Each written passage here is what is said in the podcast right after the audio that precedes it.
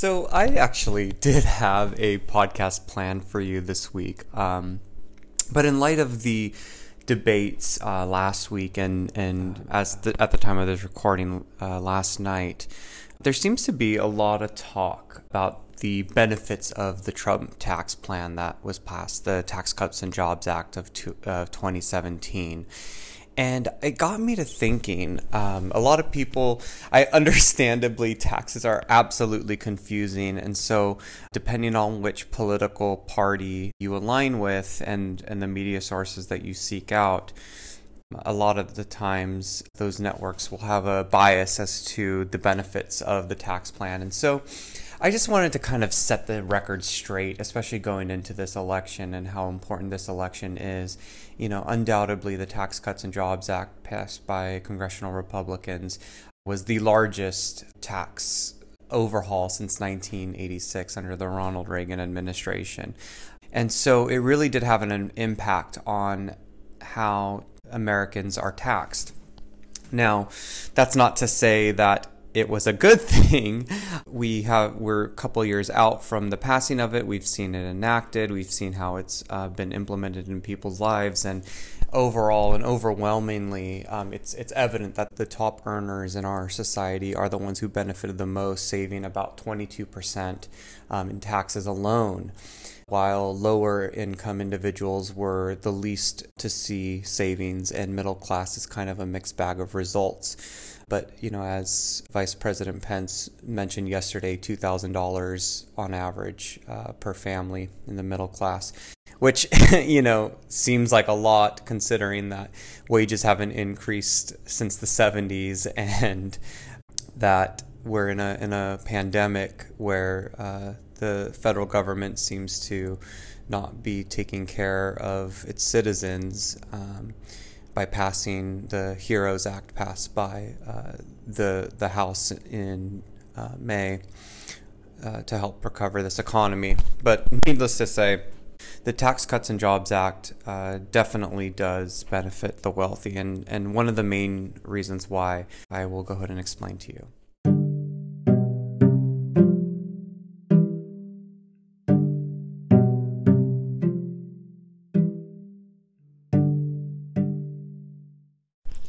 As mentioned, the Tax Cuts and Jobs Act was actually one of the largest tax overhauls since 1986.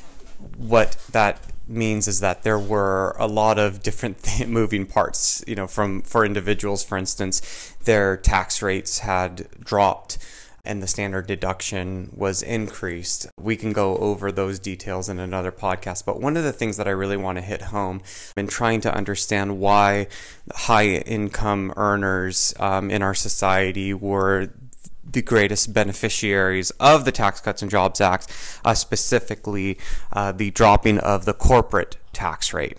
Now, in our society, everybody is taxed on their income. You know, whether you're an individual or you're a partner in a partnership or you're a shareholder in a corporation, no one is exempt from paying their taxes. However, what's so unique in a corporate structure, so this is a C Corp. Uh, you've probably heard, you know, of S Corps or partnerships and all of that. Um, those types of entities are what we call flow through entities. Whatever the earnings are it actually flows through down to the individual who then it picks up that net income on their individual tax return. Now, for C Corps, they're in a situation what's called double taxation. So not only are the individuals that are a part of that corporation taxed on the dividends that they receive from the corporation, but the entity itself has a tax. And prior to the Tax Cuts and Jobs Act, it was on a sliding scale uh, with the top rate being 39%.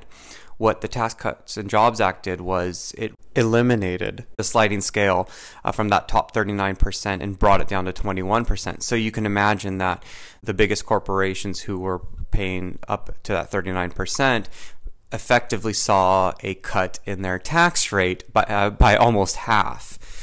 So what that means is that, you know, they had a lot more money in their bank accounts. They probably had some money saved up to pay for their income tax. Now they had all this money sitting around. And so what ended up happening and, and which is very common, you know, they were saying that, well, you know, the, the administration saying, well, if we cut the, you know, cut the percent, their, their taxes, then they'll be able to hire more. And that's what you call trickle down economics. It became popular in the Reagan era you know at least the concept was and, and over over the decades of, of research and analysis uh, trickle down economics does not work because what we do end up seeing and, and what happened with this with this current administration is that corporations pretty much didn't hire anybody. They what they did was they used that extra money to do what's called a, a stock buyback. Now a stock buyback in a corporation the members of a corporation are shareholders. They hold certain shares within that corporation. So let's say that you have a corporation with 100 shares. If somebody buys 60 of those shares, they're a 60% shareholder. They own 60% of that corporation.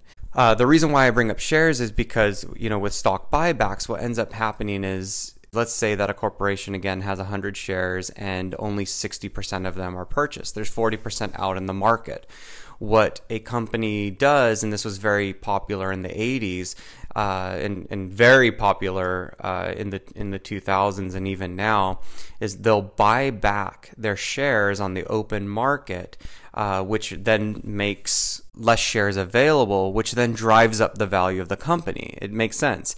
You know, if you have 100 shares, you're splitting the the value of that company over 100 shares well if you soak up 20 of those shares and there's only 80 left you know the value per share is a lot higher because there's less out there in in in the market so that's one tactic that they did with their extra money. The rest of that money, well, sorry, the most of the most of the rest of that money was then used to pay out dividends. Well, what are dividends?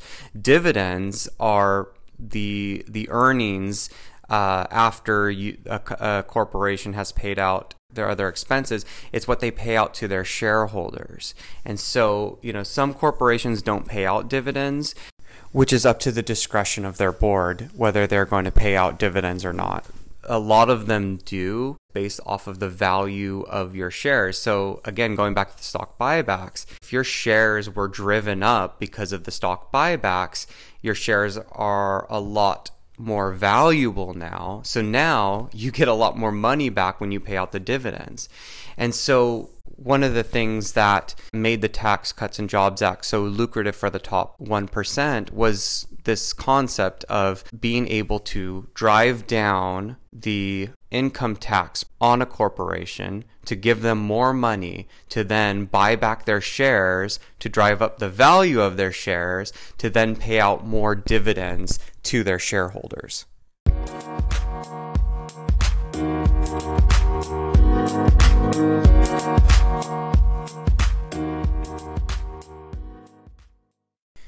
Well, you may be now asking, well, how does somebody who is a high income earner become a beneficiary of, you know, the corporate tax rate?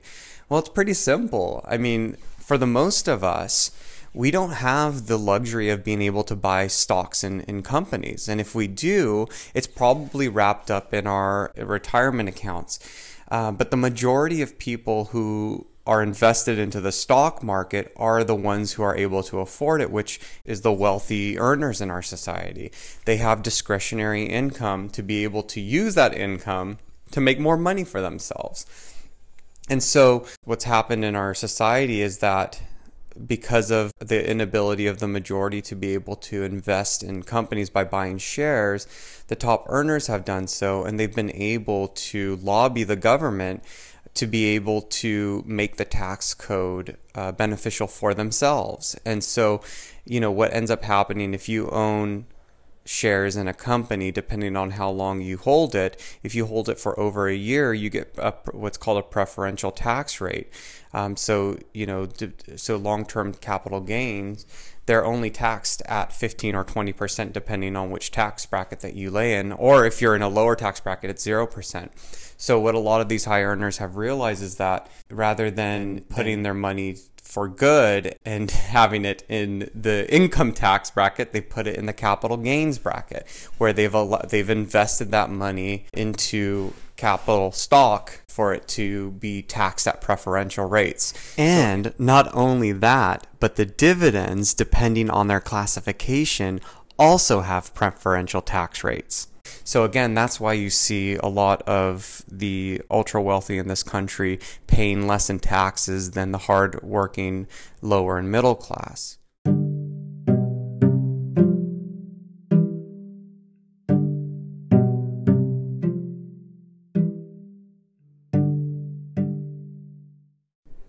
Now, why did I do this podcast? Well, we have an election coming up, and there is a lot at stake in this fight. You know, climate change, whether it's it's retirement or taxation, you name it. There's so much at stake in this election, and so it's really important. You know, especially with the disinformation and misinformation and, and intentional lying of this administration, it's important to understand that when someone speaks in such a calm, cool, collected way, it doesn't necessarily mean they're telling the truth.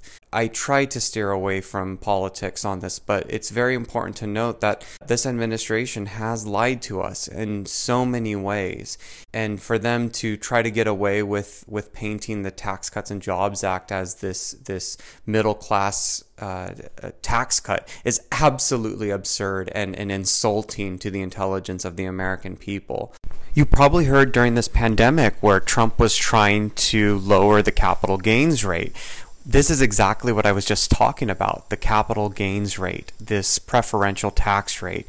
And this is what this administration has been trying to do this entire time is equip the wealthy in our society with more wealth while we suffer. So it's important to know that you know your voice and your vote matters and so i just really want to encourage you your challenge this week is to go out and vote please make sure that your voice is heard if you are sick and tired of this the system being uneven um, or you're you're afraid of your for your own life because of what's happening to our environment and to our into our world your voice matters in this election. So please make sure that you are registered. Go to iwillvote.com um, and check what your state's requirements are, your deadlines, um, and make sure that you have a plan of attack for getting your voice out there.